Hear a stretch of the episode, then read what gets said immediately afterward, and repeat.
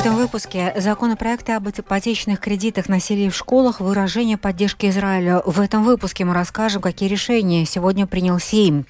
airBaltic в понедельник проведет эвакуационные рейсы из Израиля в Латвию. Угроза нацбезопасности. Латвия с понедельника закроет 2 КПП на границе с Россией Вентули и Пададзе. Ассоциация европейских вещательных организаций выражает обеспокоенность по поводу возможного запрета латвийским общественным СМИ создавать контент на русском языке. Далее об этих и других событиях подробнее.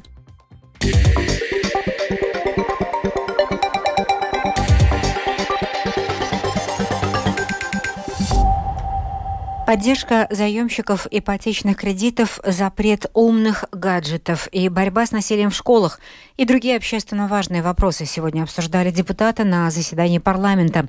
Также Сейм сегодня выразил поддержку Израилю в свете террористических атак «Хамас» и почтил память погибших людей минуты молчания.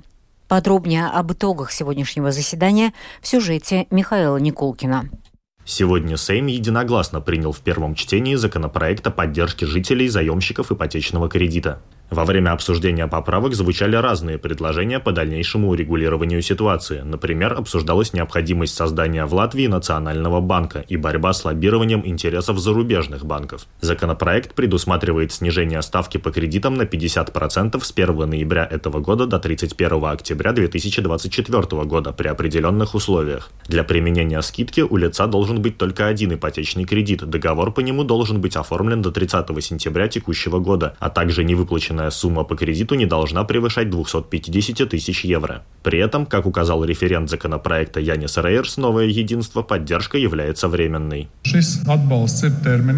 Это поддержка временная. Срок действия законопроекта 2 года. Но ставка определена на 1 год. И мы в законопроекте предусмотрели, что ответственные институции в сентябре предоставят нам оценку ситуации в ипотечном кредитовании. С учетом этой оценки мы будем принимать дальнейшие решения о 2025 году.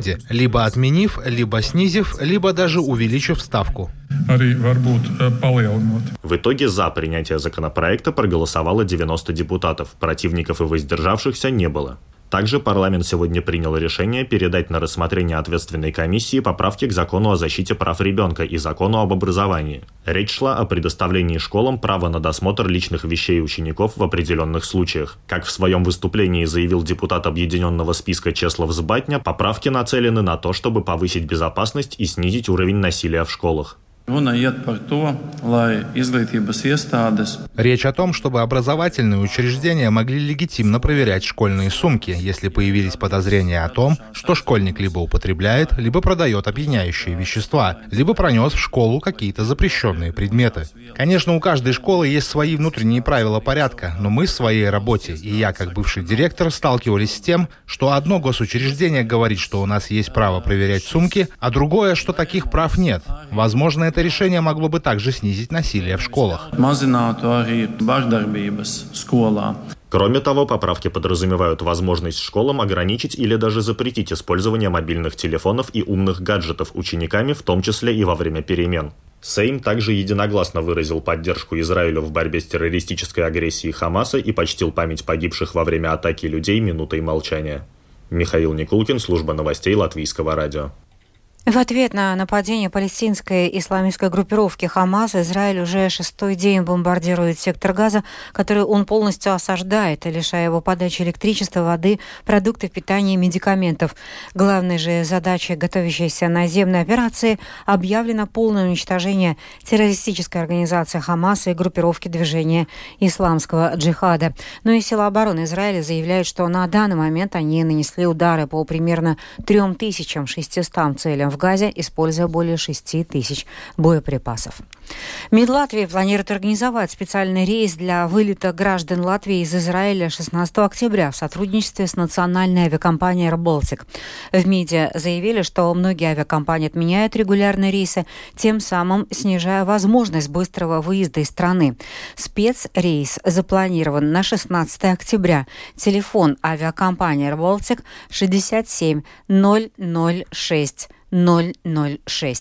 По информации, предоставленной Министерством иностранных дел и посольством Латвии в Израиле, в настоящее время в этой стране находится около 143 жителей Латвии, которые ищут возможности покинуть страну и вернуться на родину. Правительство Латвии приняло решение 16 октября приостановить работу пограничных пунктов в Педедзе и Вентуле. Ранее Российская Федерация приняла решение, что 16 октября этого года все владельцы украинских паспортов старше 14 лет смогут въезжать в Россию из третьих стран только в двух местах пересечения границы – в аэропорту Шереметьево в Москве и в самом маленьком пункте пограничного контроля на латвийско-российской границе – Вентуле. Это могло создать риск гуманитарной катастрофы. Решение правительства прокомментировал глава МВД Рихард Козловскис. Мы были вынуждены неизбежно принять это решение, так как это было очевидное, сознательное решение Российской Федерации, чтобы создать не только определенные риски в целом, но и возможный гуманитарный кризис. Так как, изучив статистику пересечения внешней сухопутной границы с Финляндией, с Норвегией, с Эстонией, с Латвией, то потенциально это могут быть до 600 человек в день. В свою очередь, пропускная способность КПП Вентуле примерно 65 человек в день. То есть, по прогнозам, ежедневно у границы Латвии могло скапливаться до 500 человек. А если пересчитать на неделю вперед, то понятно, что это осознанное действие, чтобы создать проблемы для латвийского государства.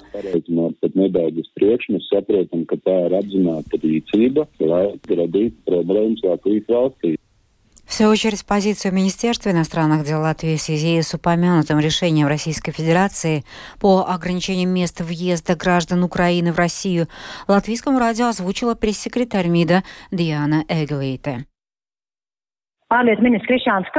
Министр иностранных дел Кришьянис Каринш публично заявил, что Россия таким образом продолжает свою тактику, пытаясь расколоть те страны-участницы Европейского Союза, у которых есть граница с Россией. Каринш также указал, что подобный поступок обречен на неудачу, и подчеркнул, что Латвия тесно согласует единую позицию с партнерами по ЕС и НАТО, чтобы действовать соответствующим образом. В связи с выявленными в Резикманском самоуправлении финансовыми нарушениями Минфин обратился в Генеральную прокуратуру и другие правоохранительные органы с просьбой дать оценку ответственности председателя Резикманской думы Александра Барташевича и работников думы за сложившуюся в самоуправлении тяжелую финансовую ситуацию. Союз европейских вещательных организаций и несколько международных медиаорганизаций выразили обеспокоенность, включенной в концепцию нацбезопасности Латвии рекомендации прекратить с 2026 года контент общественных СМИ на русском языке. Эту позицию генеральный директор Европейской телерадиовещательной организации Ноэль Карен направил в письме премьер-министру Латвии Эвике Силине. Копия письма также была отправлена омбудсмену Юрису Янсонсу, Совету общественных электронных СМИ, Латвийскому радио, Латвийскому телевидению. В письме Карен выразил мнение, что запрет на вещание контента на русском языке лишит русскоязычное население Латвии доступа к достоверной и проверенной информации, подвергнет его воздействию дезинформации и пропаганды, тем самым поставив под угрозу информационную безопасность в стране.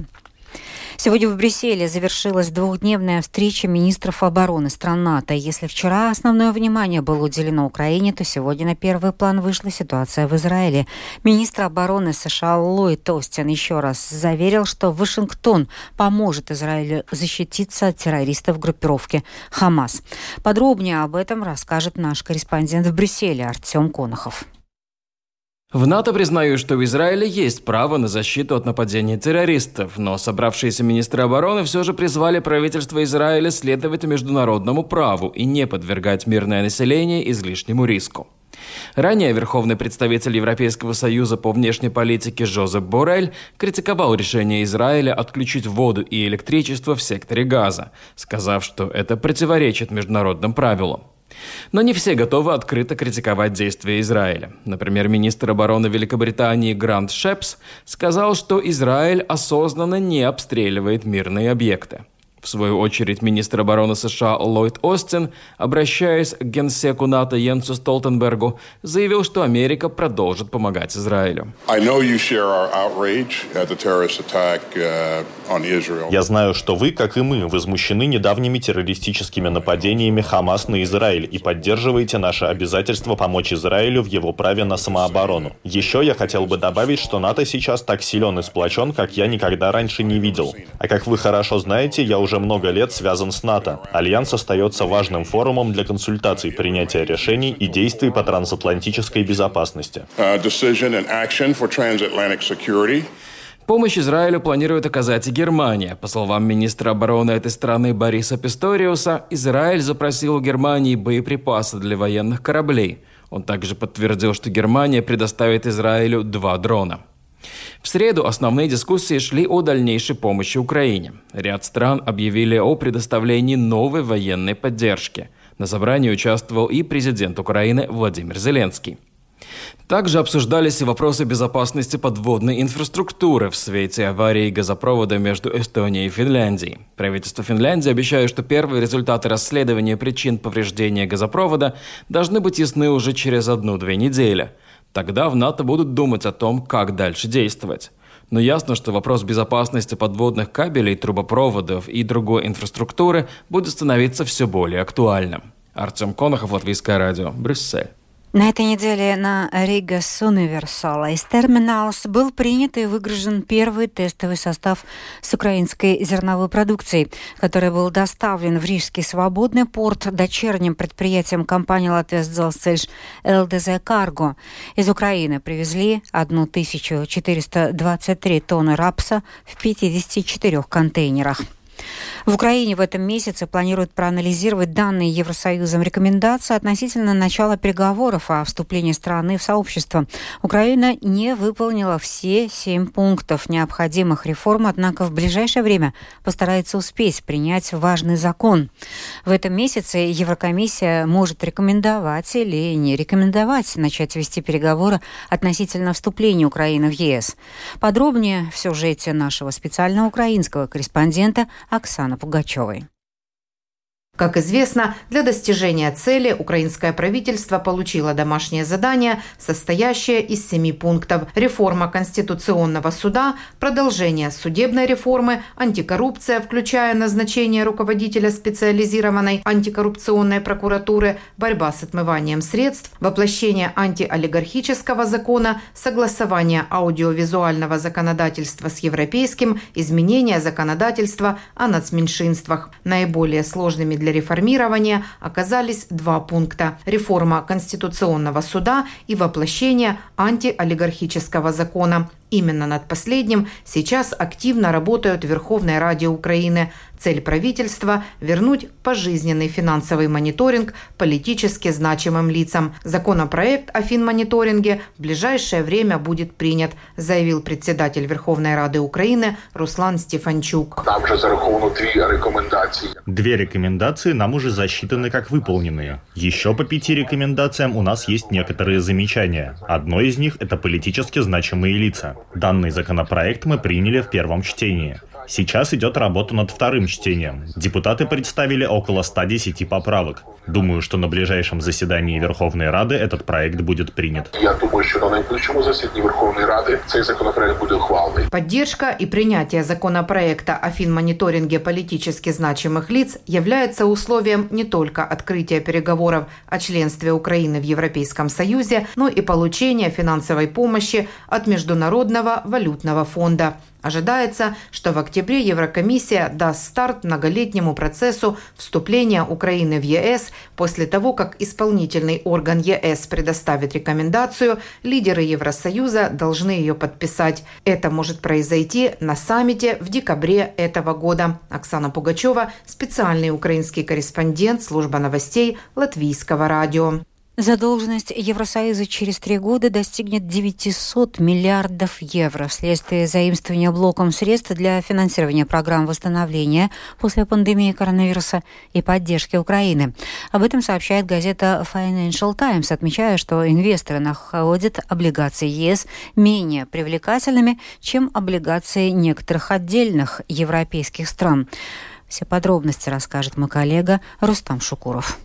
Выпуск собственных облигаций блока, как напоминает газета, стал стремительно расти после достижения в 2020 году соглашения стран-членов о выпуске общих долговых обязательств для программы Next Generation EU, рассчитанной до 2027 года. Комплексный план восстановления европейской экономики и устойчивого развития призван помочь экономикам восстановиться от последствий пандемии и поддержать зеленый и цифровой переход Европы. На его реализацию потребуется около 800 миллиардов евро. Инвесторы, тем не менее, указывают на относительно небольшое количество облигаций, свободно доступных для торговли, что делает их менее ликвидными или более дорогими для покупки и продажи.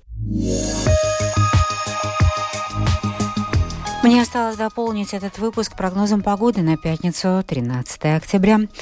Предстоящей ночью в Латвии переменная облачность, местами на востоке кратковременный дождь, юго-западный и западный ветер 6-11, на побережье порывами до 15-18 метров в секунду, и температура воздуха по стране плюс 4, плюс 8 градусов.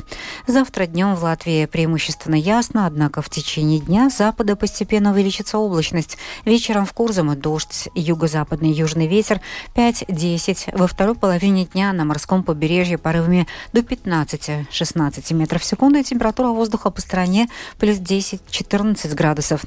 В Риге в ближайшие сутки переменная облачность без осадков. Юго-западный западный ветер 5-10 метров в секунду. Ночью порывами до 15 метров в секунду. И температура воздуха ночью в столице плюс 6, плюс 8. Завтра днем 12-14 градусов. Медицинский тип погоды 3 неблагоприятный. Это была программа «Сегодня» в 19, 12 октября. Продюсер выпуска Марина Ковалева. Провела Юлия Михайловская. В Латвии 19 часов и 17 минут.